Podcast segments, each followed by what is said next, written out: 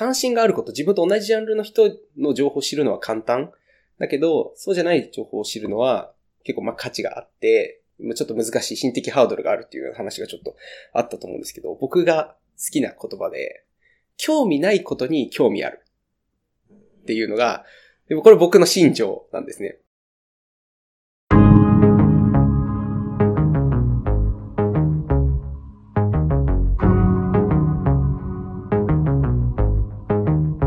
NPO 法人まちづくりエージェントサイドビーチシティのポッドキャスト番組 SB キャストです。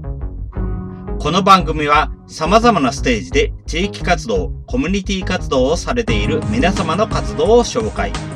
まちづくりエージェントサイドビーチシティとしてどのように関わっていけるかということを話し合っていくポッドキャスト番組です。進行を務めますのは私、フリーランスとしてパソコン、スマートフォンの利活用支援、プログラミング、アプリ開発、講師、書籍出版などを行いながら、この NPO の理事を務める高見千恵です。どうぞよろしくお願いいたします。この番組は図面の出力、製本ならお任せください。株式会社トレースのサポートにてお送りいたします。では、今回は、マッチズクリエイトのサイドビーチで、えー、エージェントとして参加していただいております、荒井聡さん。はい。お話を伺いたいと思います。荒井聡さんどうもよろしくお願いいたします。よろしくお願いいたします。SBC で、あの、ラフスタイルエージェントという肩書きで、はい、やらせていただいております。荒、はい、井と申します。よろしくお願いいたします。じゃあ、まず簡単に自己紹介からお願いいたします。はい。と、自分は、えっ、ー、と、まあ、音響とかの知識がちょっとあるので、そういったこととかも活かしつつ、まあ、いろんな NPO でとか団体で活動させていただいてまして、基本的にこう、人と人をつなぐこととか、楽しいことをシェアすることとか、世の中を良くすることっていうことを信条にして、いろんなところで活動しております。具体的にどんな場所で活動してるとかありますか？そうですね。団体で言うと、こちらのビルに入ってるコミュニティデザインラボさんに一番最初に関わらせていただいて、そこから館内まちづくり振興会さんですとか、最近だとアークシップですね、とか、まあ、雑草実行委員会ですとか、あと、もともとは住んでるところの地元に大川アートプロジェクトというアートの団体があるんですけども、まあ、そちらに関わらせていただいたりとか、あと、まあ、個人的にも、ま、バックギャモンの会をやったりとか、麻雀の会をやったりとかですね、ヨガアンバサダーを名乗ったりとか、本当に多方向にいろいろな活動をしています。結構いっぱいやってらっしゃいます、そうですね。それらに興味を持ったきっかけっていうのは何でしょう、はい、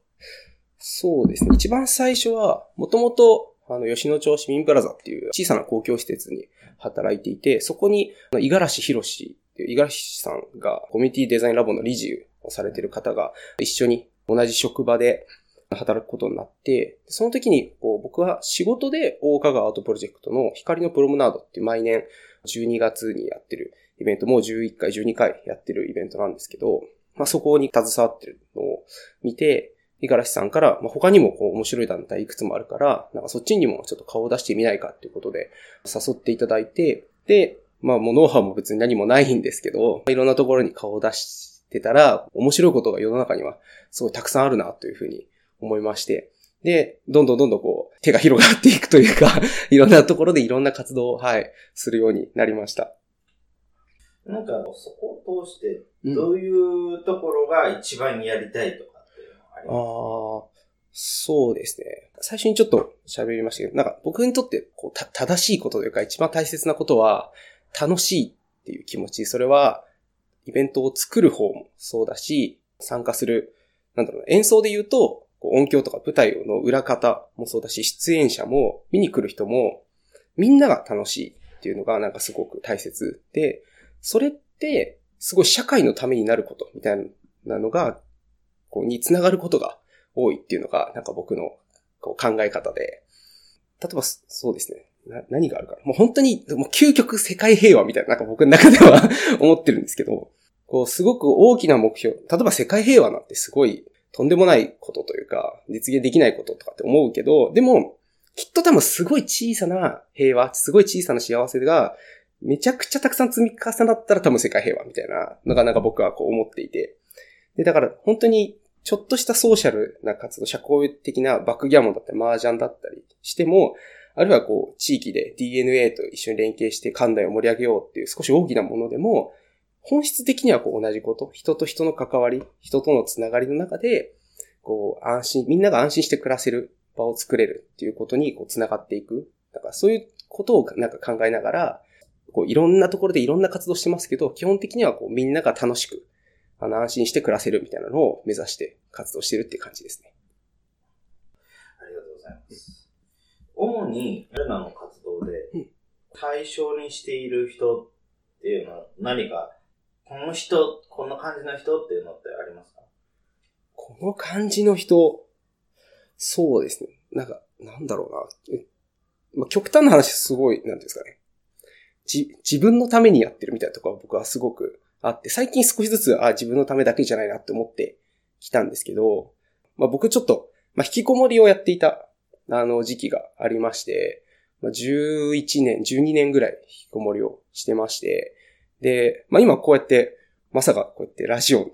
で出させていただくような、あの、感じになるとはとても思わない。普通にただ働くだけでも、あの、精一杯だったっていう時期が何年かあって、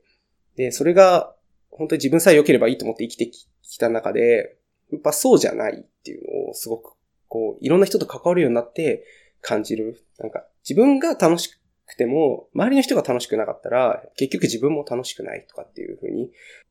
それはまあもちろん空気感とか、なんかいじめみたいな問題とかじゃなくて、例えば最近すごく思うのは、例えば、じゃあ車椅子の人は一緒にこういうことができないとか、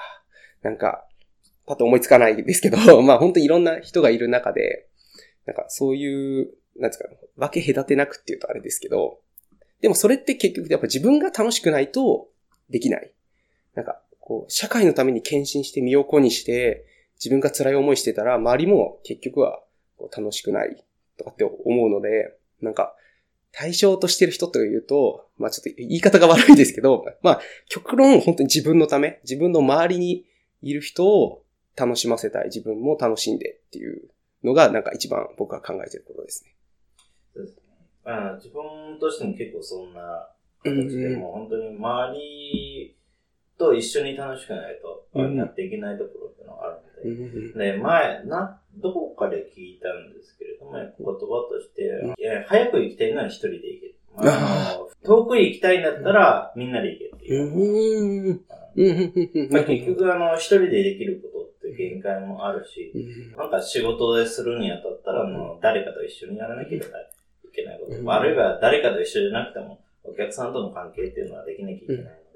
そういう時は相手も分かってもらう。相手も楽しくないと。相手がある程度そこはそれで幸せになってもらわないといけないというところがあります、ね。うん。いや、すごい分かります。すごく、そのあたりも、自分もその通りなので、自分共感を。そうです。そう、一人でやってるとなんかできないこと、なんかなんでこんなに俺はできないんだろうみたいなすごい思うけど、なんか今、僕はまあ Facebook を中心に、こうまあ Facebook を中心に活動してるっていうのが、ちょっと言い方として正しいかわかんないですけど、でもまあ、いろんな友達とかから、まあ、たくさんいいねをもらったり、いろいろ、じゃあ今度ここ連れてってよとかっていう話がどんどん広がったりしていくのは Facebook をベースにしてるんですけど、その中だと結構僕はなんかすごい人だみたいなの、よくあの最近そういう話をもらうことがどんどん増えてきて、だけど全然何もすごくない。その周りにやっぱすごい人たちが たくさんいる中でこううまくその間に僕が入っていけてるっていうだけで、なんかそう、でも、そのすごい人たちも決して一人一人で超すごいわけじゃなくて、みんなでこう手を繋いでやってるから強いっていうの、なんかすごい、最近そういうのすごい感じます。あそうですよね。やっぱ繋げられる人っていうのは、うん、まあ、それはそれですごい、うん、何かそれぞれの能力が引いてる人って、案外もう自分一人で割と繋がるのって苦手だったりするので。そうですね、そうです。自分もやっぱりいろいろと、まあ、技術、IT 関係でいろいろと仕事もしてやってますけれども、うん、やっぱり IT 関係と場所を作るのってすごい難しくて、そうです、ね、大体そこで挫折して動いてない人っていますから、やっぱりそれができる人、最初の一歩が生み出せる人っていうのは、実力がどうかとかそういうのでは全然関係なくて、やっぱりすごいのかなと思います。そうですね。では、次にですけれども、そのようなところで、サルベージティに興味を持っていただいた理由っていうのもちょっと、そちら聞きたいん。ですけど、あとはあの、そうですね、SB キャスト、この番組自体に興味を持った理由もあるので、は聞けい。ればいいなと。なんか SBC はまあ前から、まあ志田さんとか遠藤さんとかは、まあ知り合いで、まあ名前は聞いてたし、活動もいろんなオープンナイトですとか、いろんなプレゼンで SBC さんがこう、すごい、もう、ワールドワイドにというか 活動されてるのは知っていたので、まあ興味は本当に昔からあったっていう形なんですけど、まあ志田さんにこう、まあ誘われて、志田さんが、えっと、創立者ですね、福理寺っていう肩書きですかね。そう志田さんが、あの、僕と同じ高校の先輩だっていうことが、あの、わこの間分かりまして、本当びっくりしまして、本当に驚いて、まあ、それから、まあ、もともと、あの、志田さんとは仲良しだったんですけど、まあ、ますます、まあ、仲良しになってですね、まあ、いろんな話をするうちに、まあ、SBC、まあ、志田さんがやってることとか、まあ、SBC みんなでね、高見さんもそうですけど、みんなでやってることとかに、なんか僕としてこう、まあ、貢献できることがあれば、まあ、どれぐらい力になれるかわかんないですけども、なんかそういうような思いっていうのが本当に一番最初のきっかけ。まずちょっと会員として入ってみようとかって思ったのが一番最初で、で、こう、や、やってみたいこととしては結構、まあこれま、まさにこうキャストに呼んでいただいたのとかもそうなんですけど、なんか、こう、この界隈とか、僕の周りでも SBC って、こう、なんていうのプレゼントとかだと話がこう、広すぎるというか、本当は何やってんのみたいな、なんかちょっと怪しい目で、あの、見られちゃってる。で、すごい損をしてると、なんか、そういう、なんかすごい志田さんと話してると、もったいないなっていうふうに思う。なんか少しこう、ネガティブな印象の団体みたいに捉えてる人が、やっぱ、各団体ちらほらいるで、それってな、いや、でも知らないでしょみたいな。SBC のことみたいな。だその時に、まあ僕は、こう、まあ、少なからずちょっと発信力が最近あの出てきたのと、まあこう、見せ方みたいなことに昔から興味があったので、まあ、SBC、まあ、に関わりながら、こう SBC っていうのがどうどういう団体なのかこうみんなに知ってもらって、もっとこう、例えば連携してこういうことやりましょうとかっていうことがどんどんどんどん広がってあのいったらいいなっていうふうに、はい、思います。で、このキャストも結構入って割とすぐ思ったのが、SBC はこう、だ、だ、誰がいるの？みたいな話よく聞かれる。で、結局もう理事の皆さんの名前しか出てこない。でも実際、実際もっと会員いるし、もっと幅広くやってる。で、その時にこうやってキャストがあるって、もう、えっと、14回目？ですかぐらいですよねこの間ので、一応14回目かな？うんうんうんですねうん。で、そんなにやってるのに、こう、なんていうんですか、ちまあ、知名度っていう言い方はあれですけども、なんか、こう、どういった人がどういった活動しているのかっていうのを紹介するページとかホームページにあったらいいなと。まあちょっと邪魔になっちゃったりするだろうから多分ないんですけど。でもこ、そうですよ、本当にそれは、や、やりましょうよって、まあ、結構前から言ってあ、やっぱり、そう、そう、もっと、そうすると見える。あの連絡ができてないからできませんとか言ってあーその結果、自分と山口さんと、うん幹事の幹事さんと、あとは遠藤さんぐらいしか出てないんですけあど、志田さんすら出てない。あー志田さんあので志田さんに喋ってもらわないとあの出るかどうかとして、とにかく、匿名でもいいんで出ないとまずいあです。そうですね、そうです。そう。その中でやっぱりこ、こういうふうに、まあ、ページ作るのって多分大変だと思いますけど、こういう生の声で、顔が見える形で、こういうふうに、こう、活動を知ってもらえるっていう機会って、本当にすごい大切っていうふうに思ったので、もうぜひこうやってキャストで、こういうふうに喋ってみたいなっていうのは、そうあって、だから志田さんから、そう、キャストあるよとかって聞いたときに、あ、出てみたいですみたいな、本当すぐっていう形でした。やっぱり、うちのサービッチシーという人も、この間から、区の会員登録とかうん。で、やっぱり、名簿を見直さなきゃいけないとか、うん。何人出す、何人います？何だ男男女比は何人ぐらいです？っていうのを書かなきゃいけない。うん。前、あるじゃないですか。うん。登録フォームが毎回毎回 全部の区で渡されて、はい。データでください、くれないとあの、こっちが出すの大変なんで、は 言ってるんですけど、それの方で見ても本当に50人近くいるんですよね、うん。もう今。正直、自分もとりあえず顔だけは思い浮かぶけど、何やってるかはわからないって人もすごい多いんで、やっうん。ぱりそういうような人にちょっと話をしていければいいのかなというふうには思っています。うん。ひょっとしたらなんかこれって理事面談じゃないかなって。いやいやいやなくもないんですけれども。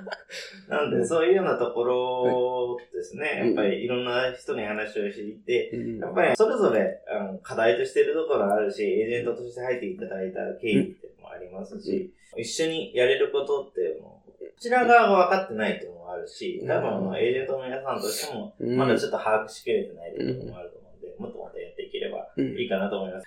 あまり多くの人々は、え、これ実質エージェントの番組じゃん。そうです。調整しなきゃいけない。確かに。そうですね。まあ、大体あの、いろんな人とあ話をしながらやっていければいいのかなっていうふうに思います。そうですね。あいや、本当にいろいろと発信力という形でえー貢献をしていただけるっていうのは非常にありがたいなと思いまして、どちらかというと、サイドビーチシティの理事って、うん。ある程度、あの、情報の発信なりをしてないところ正直あるので、はい。吉田さんについてもあの発信慣れはある意味してるんですけど、うん。声がでかすぎる。そうですね。ちょっと大げさすぎるので、あの、ね、そうそう嘘をげらさ紛らわしいんで捕まっちゃう。そうですね、読んだ人が、なんかほ、本当かなまでいかないですけど、ちょっと、あどうかなみたいなね、なんかちょっと思っちゃうようななんか新書ったりしま講談に語る傾向がある。す。ちょっと批判に、批判にならないように。なんで、あのそこはあのうまくフィルターしてくれる人っていうのはすごく重要だと思いますし、自分も気づく範囲ではやってるんですけど、正直自分自身も、今までだと結構自分に関わるものっていうのが多いので、できてないところ、フォローしきれない部分ってすごく多いので、うん。そういうところに関わってくれる人っていうのがいるとすごくありがたいのかなっていうふうに思います。なんか SBC は、こう、IT を活用した街づくりみたいな、がこう、柱として掲げてると思うんですけど、なんか、ちょっと、まあ、調べてきたんですけど、I、今、今 IT ってあんま言わなくなってるらしいですね。ICT って、うんそうそうなんか言うようになってる。それはなんかわかんないですよね。そうなんか IT 勉強会カフェだとうん ICT っていう人っていないんですよあ、そうなんですね。あ、なるほど。うんうんそうですね。ちょっと、ウィキペディア情報なんてちょっとにわかですいません。逆にでも地域で言うと ICT ってこう人の方が多いですよね。うん、と思いますね。なんか、そう、それが視、点が違うのかもしれないな。そう IT 技術者の人ってどうしてもやっぱり技術の方を見るので、あ、そうですね。コミュニケーションはそこの場で起こることだから、それは名前としてはどうでもいい。ああ、そうそうそう。僕、IT が実はちょちゃんと Information Technology ですね。そうでそれが、えっと、インフォメーションコミュニケーションテクノロジーのが IT と ICT の違いですよね。そうそう。で、僕は逆にそこに貢献できるかなというのをちょっとすごくこう思った。そうそうですサードビーチシティ自身も、まあ結構やっぱり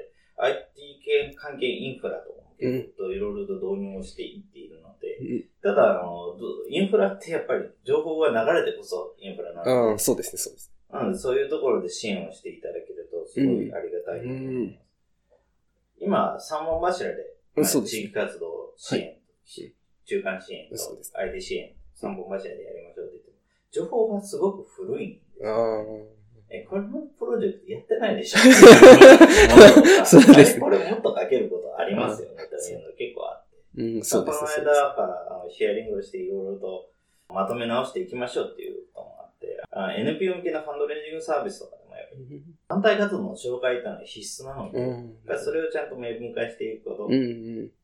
いうのが必要なのかな。うん。IT 関係の支援活動だと思われてたけど、実はこれは IT じゃないですねっていうああ、なるほど、なるほど。実は、例えば SB キャストって IT じゃないです。中間なんですよ。あ他の人の支援になるんで あ、。ああ、なるほど、なるほど。他の人の支援なんで中間。ああ、なるほど、なるほど、なるほど。そういうようなところだからいろいろ整理していかなきゃいけないのかな。そうですね、そうですね。お話を次に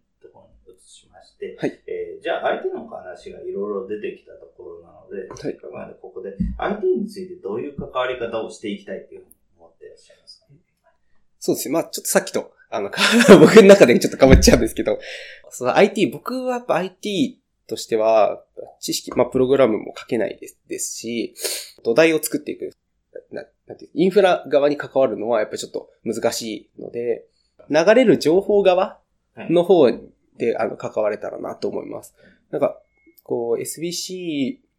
まあ SBC のね、先ほどちょっと情報が古いっていう話もありましたけど、いろんな団体のホームページ見てても、ほとんどのホームページはやっぱもう古いですよね。もう今の活動載ってない。で、もうホームページの更新も止まってるのがもう当たり前になっちゃってる。で、でも Facebook とか Twitter はちゃんと更新されてるみたいな。ホームページは更新されてないみたいな。じゃあホームページいらないんじゃないみたいな。なんかそういうこととか、もう改めて考えたりとか、あるいはまあそこで僕が、僕結構マメな方だとみんなに言われるので、まあそういった面で、まあ更新だったり、あるいは更新しない方法っていうことを考えたりっていうことで、みんな、あ、そうですね、SBC との IT で街づくりみたいな話をみんな聞いたときに、え、全然違うでしょみたいなリアクションする人もいるんです。IT と街づくりは全然違うよみたいな言い方する人ってやっぱいて、いや、そんなことないよっていうのは僕の中ではそうなんですけど、僕としてはその、こう、その間に入って距離を縮める。IT と街づくりって実はこんなに近いんだよっていう話とかがうまくできたらいいなっていうふうにあの思ってますね。そうですね。他のエージェントさんに話をしてる時にそうなんですけれども、うん、やっぱり結構やっぱり IT の分野と、それ以外の分野と全然別物だって考える非常に多くて、まあでも実際そんなことなんて IT ってただの道具ですから、やっぱりその上に何を乗せるのかっていうのは、皆さんご自由に好きにしていいというふうに思うんですね。やっぱりそういうような情報をある程度知ってもらわないと、例えば IT 関係の技術をやっていらっしゃる方こういうことをやってくださいと依頼をするにも、やっぱりそれなりの知識、あ、そうですね。そうですね。あるいは、この間、小泉さんがいろいろおっしゃってらっしゃったように、はい、やっぱり当事者が実際にその力を振るって何か作るっていうのもありですし、うん、この後で行動法とかで結構活動されてる行動法なんかまさにそうですね。そんなに IT 関係で詳しい方ってもいるわけじゃないけれども、自分たちで力を出してやってらっしゃる。そういうような人が必要なのかな。あとはやっぱり IT っていうのを自分の活動以外の、自分の活動と関係ないエリアに持ってって考えちゃうっていう人がすごい、やっぱり地域活動される方すごく多いので、そこはどうにかしていきたいな。ちょっともったいないですよね。もったいないですね。まあこれから小学校の義務教育でも出てきますけれども、やっぱりコンピューター周り、うん、IT 周りってもっと上手い絡め方っていうのがあるので、うん、やっぱそこはうまく皆さん理解をしていってほしいなっていうような感じはしますね。うん、今本当に学校教育周りがまさにその、ど真ん中に立たれてるような気がしますよね。そうですね。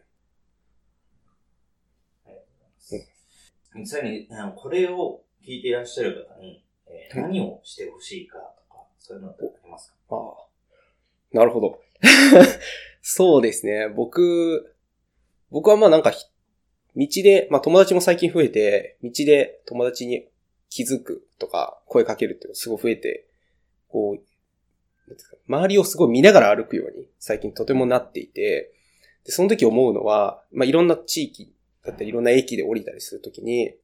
本当にみんな死にそうな顔して歩いてるような駅もあれば、もう本当に楽しんで歩いてるような。例えば僕が例えばコンサートの仕事でロビーに立っていて、いらっしゃいませつってお客様指定席をこちらでどうのこうのとかっていう説明をしてるときに、コンサートにやっぱ来る人って、それを楽しみに来てるからみんなちょっと笑顔で来てる。けど朝の通勤ラッシュの時みんなもし、ゾンビみたいな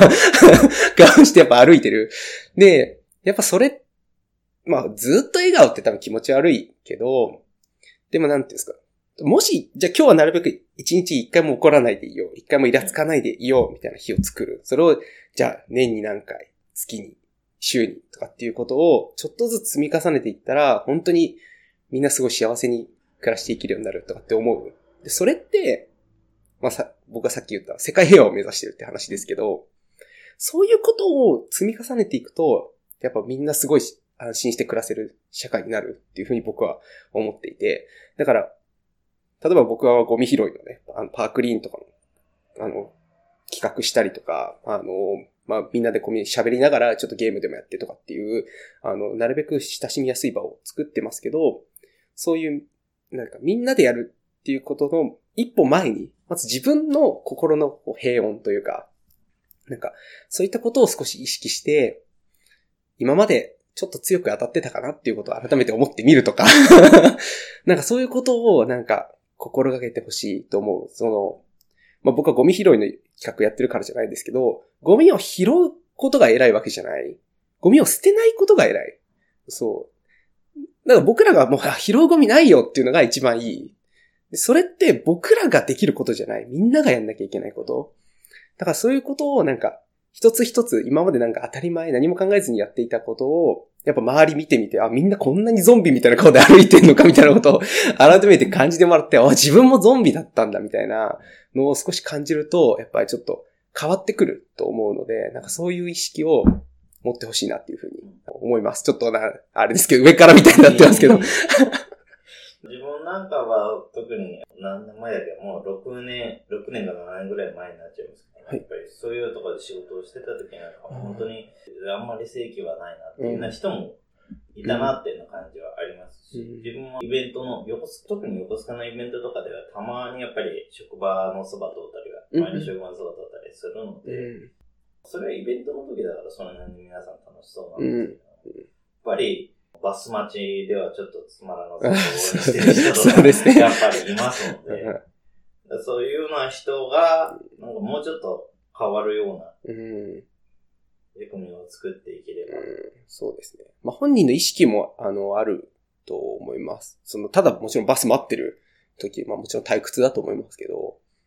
まあ僕はまあ Facebook で人の投稿を見て、あ、こういう活動してる人いるんだとかって勉強になれば、またちょっと面白い、じゃあこういうことやってみて、みたいなとかっていうアイディアに繋がればちょっとワクワクするし、そうなんかそういうポイントをこう、だって自分で探してほしい。だって教えるのはちょっと全員にはできないので。ね、確かに、例えば、うん、自分もなんか帰り、帰ってる途中とか、うん、移動してる途中とかって、うん、そういうことないかな。あんまりつまらない、最近つまらないこと、つまらない顔で覚えてたりするかなと思ったんですけど、やっぱりそういうのあんまり、特に帰りではあんまりなくて、それ以外だと本当に寝てるか そうですね。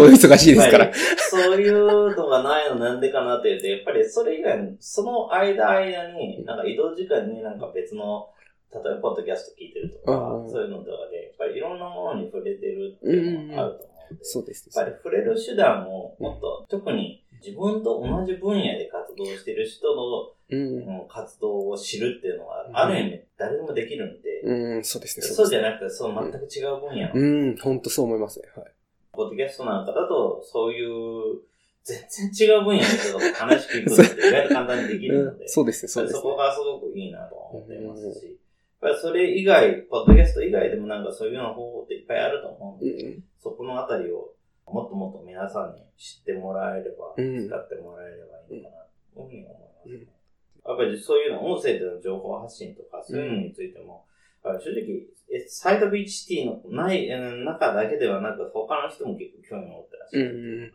方もいらっしゃるんで、やっぱりそういうようなものをもっともっと活用していければいいかな。動画なんかだとどうしても目が占有されちゃうし、ああ、そうですね。スマートの画面も占有されちゃう。そうですね。できることが結構限られちゃうし、いくら通信容量気にしなくていいとかって、やっぱり、いや。画面が 使えないのは気になっちゃいますからね。そうです、そうです。なんで、そういうようなものをどんどんいろんな情報発信手段と受信手段を皆さんが持ってもらえればいいかな、という感じがしますね。うん。うん。それでは次に、今後、インターネットなどで、主に新井さんの活動を知るっていうのって何か方法あります？か、はい、そうですね。僕は、まあ、ほ、もう僕の発信ってほとんど、まあ、Facebook で、しかもちょっと友達限定に一応今させていただいているので、ななんていうんですかね。僕も Twitter とか Instagram で顔も名前も出さないで、フォロワー数をちょっと増やすために、こうちょっと、あの、頑張ったことが何度かあったんですけど、まあ増えないですね。あ、無理ですね。向いてないですね。で、まあ Facebook は結構更新するのも楽しいし、見てる人にもまあ少しは楽しんでもらえてるんじゃないかなと僕は勝手に思っていて。で、それは、まあ本質的にやっぱ Twitter、匿名のえっと SNS と名前と顔を出してる SNS ってやっぱ本質的に全然やっぱ違うものなんじゃないかなというふうに僕がやってみて、フォロワー数がやっぱ増えなかった現実を 受け入れるために、やっぱ思うのは、やっぱりそれは、でも僕が大切にしてることと、要は同じかなと思う。その僕は、僕が言ってることって本当実は全然大したことがない。やっぱ改めて読み返したり、匿名で発信してみると、やっぱ誰もその情報を受け取りたいとは思わない。だけど、僕と友達だからとか、僕のこと知ってる人は、それを受け取ろうとしてくれる。だから僕がすごくいいこと発信してるんじゃなくて、みんながそれを受け取ろうとしてくれてるから、こう、うまく Facebook で、例えばいいねがたくさん続く投稿があったりとかっていう風になる。そう。だから、自分としては、まあ、なんか、僕が企画してるイベントとか、あの、たくさんあるの。イベントそのものは公開されているので、でそういうところに来て、僕と会って、喋って、で、友達になってほしいっていうのがありますね。なんか、で、友達がどんどんどんどん輪が広がっていけば、あ、誰々君の友達の友達ね、とかってなって、どんどん広がっていくと、こう、争いとかも起きにくくなると思う。そう、ね、そうで、なんか、知らない、なんか、例えば道でバンってぶつかって、おい、なんであいつって思っても、でもそれもし友達だったら、おお、お前ここで何やってんの？みたいな。なんでお前ここ歩いてんだよ？みたいな。全然違う？だからやっぱ顔が見えるとか繋がってるってことって本当にすごい大事というか、やっぱ、お、重たい、あの、か、価値観として。なので、いろいろ来てほしい。とかって、あの、3、3月14日にあの、雑草フェスっての大通り公園でやりますので来てください。うん。かいろいろと協力をしてあ、そうですね。はい。志田さんも、あのプレイイベントでは、ね、あの、オープンシダデータっていうので出展していただいたりとかもしたので、本祭でも出ていただく予定ですので、はい。そちらもぜひ、はい。お隣の再生工事でやってる、オープンナイトとかあ、そうですね、そうですね。はい。向かいの大成ポーチの、えっと、運営の、まあ、実行委員会っていうのが回りまして、普通の運営してる3社で運営してる会社の方たち、プラス、よく利用する我々もっていう形で、一緒に、あの、まあ、この、イベントスペースをどういうふうに、まあ、活用していって、盛り上げていって、地域のつながりのいい場所にしていくかっていうことの実行委員会が、まあ、あるんですけど、まあそこを今主催でオープンナイトですとか、まあ、そういったいろんな使い方をさせていただいているので、そちらにもぜひ遊びに来ていただいて、友達になってもらえたらと思います。再生ポジフロントの、あちらの方の Facebook ページ。ああ、もう。イベントページとか。そうですね、そうですね。そうですね、雑草とか。そちらの方の情報を見ていただくといいですとか、そんな感じになりますか、ね、そうですね、そうですね。はい、それぞれ、あの館内街づくり振興会もそうですし、あの、Facebook のアカウントがありますので、そちらであのイベント等をチェックしていただければと思います。そちらの方で掲載させていただきます。はい。はい。では、次ですけれども、はい、最後にこれは言っておきたいとか、活動のキーワードとしてこんなことをやってるとか、そういうのってありますか？なるほど。そうです。活動のキーワード。そうですね。なんかさっき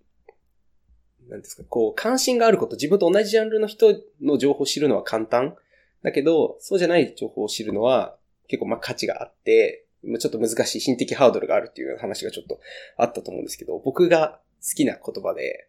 興味ないことに興味あるっていうのが、でもこれ僕の信条なんですね。で、前に、こう、なんていうんですか、手芸の会みたいなのに僕参加させていただいたことがあって、もう手芸も1ミリも興味がないわけですよ。もうめちゃくちゃ不器用ですから、雑巾も縫えないですから で、だけど、それ参加したら、すごい面白かった。な、です。で、今までこう、もう僕なんかもう本当に、なんか、なんていうんですか、こう、勝ち負けで、やっぱ育ってきた。で、負けてきた。っていうか、か、自分なんですけど、でも、手芸の、その、回には、まあ、勝ち負けみたいな概念そのものがない。なんかみんなで、あ、それ可愛いねって言い合ってる。なんだこの空間みたいな。おい、これ見たことないぞみたいな。で、で世の中ってやっぱ知らない、俺の知らないこんな面白いことこんなたくさんあるんだな、みたいな。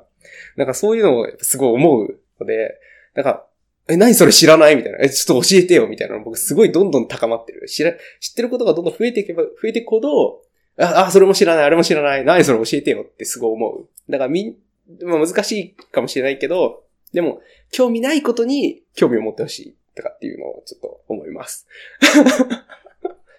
そうですね。自分がやってる範囲っていうのは、ある意味、えー、知ってて当然。そうそう。もう分かってるっていう。別に。で、やっぱり、ね、自分も身の回りの人、いろんな人を話して思うのは、やっぱり、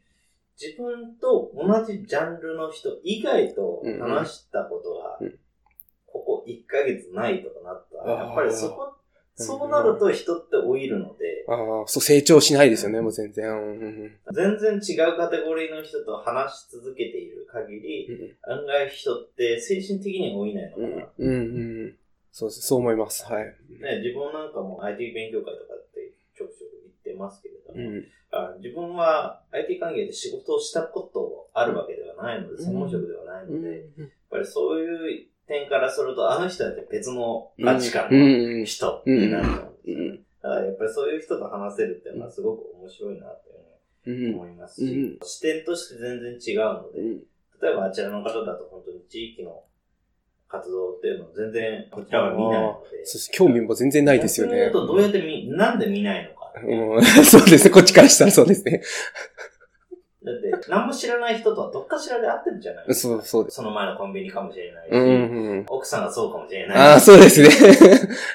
だから何らかの形で会ってて、うん実際の町内会だとみんなそんな人ばっかりですよっていうような人もいないわけじゃない。うん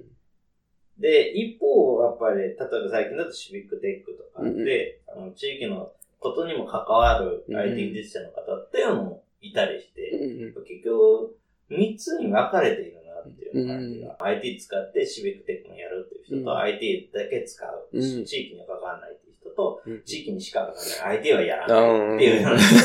な、もうさ、三つに分かれて本当極めて あるので、そこをなんかいろいろとつなげていくっていうのもあるし、何が違うのかを見ていくっていうのもやりたいのかなっていうふうに。うん。それがやっぱり SB キャストでもやっぱりそういうの一つの狙いでもある。うん、うん。そうですね。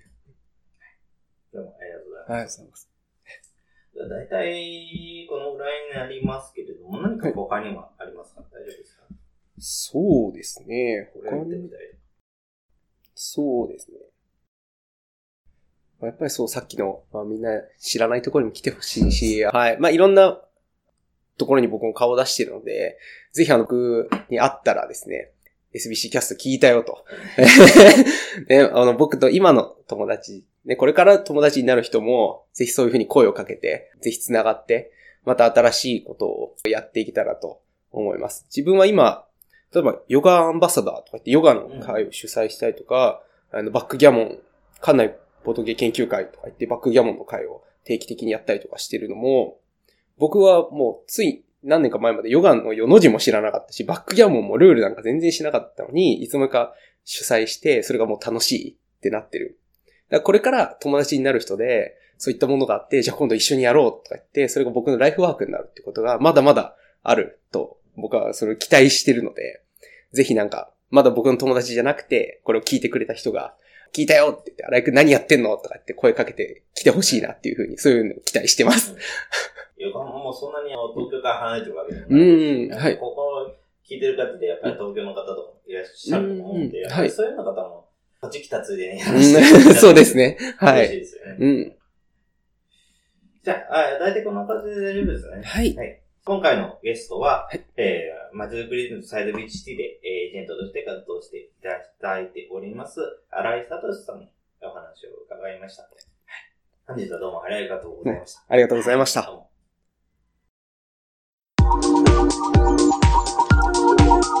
今回は、まちづくりエージェントサイドビーチシティにて、人と人をつなぐこと、楽しいことをシェアすることを信条として活動をしている新井聡さんに、まちづくりエージェントサイドビーチシティや、その他地域活動に関する思いを伺いました。新井さんは、イベントを作る人、参加者、見に来る人、みんなが楽しいことを考えたいという考えのもと、横浜コミュニティデザインラボや館内まちづくり振興会、アークシップなど様々な団体に関わるほか、バックギャモンの会や麻雀の会などの趣味のコミュニティを多く主催しています。まちづくりエージェントサイドビーチシティって話が広すぎて本当に何をやっているのかがわからない。そんな人たちの声を聞き、自分なりの発信、見せ方をしたいということで、まちづくりエージェントサイドビーチシティに関わっていただいた新井さん。まちづくりエージェントサイドビーチシティに限らず、地域団体や NPO のホームページの情報はどこかしら古い。そのような状況の改善や、手間をかけないで済む方法を考えるため、サイドビーチシティで活動していただいています。他の団体と話して IT と街づくりの距離を近くしていきたいというのが新井さんの思いです。新井さんの好きな言葉は、興味ないことに興味ある。自分の知らない分野について知ると様々な発見がある。だからこそ興味のないことに興味を持ってほしいというのが新井さんの思い。これから友達になる人で新井さんの知らない何かをやっていて、じゃあ今度一緒にやろうってなって、それが僕のライフワークになるということを期待している新井さん。今後もいろいろな活動をしている人たちと話していきたいとのことでした。皆さんも新井さんの関わる大成ポーチのオープンナイトや雑草など様々なイベントに参加してみてはいかがでしょうか。最後に感想の受付ですが、このポッドキャストの感想は、Twitter や Facebook などで受付しております。ハッシュタグは sbcast045 アルファベットで s, b, c, a, s, t 数字の045で投稿いただけると幸いです。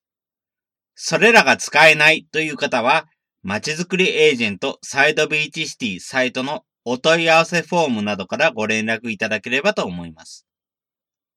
今後もこの番組では様々なステージで地域活動、コミュニティ活動をされている皆様の活動を紹介していきたいと思います。それぞれの視聴環境にて、ポッドキャストの購読、ないしチャンネル登録などをして次をお待ちくださいませ。それでは今回の SB キャストを終了します。皆様お聞きいただきましてありがとうございました。この番組は図面の出力、製本ならお任せください。株式会社トレースのサポートにてお送りいたしました。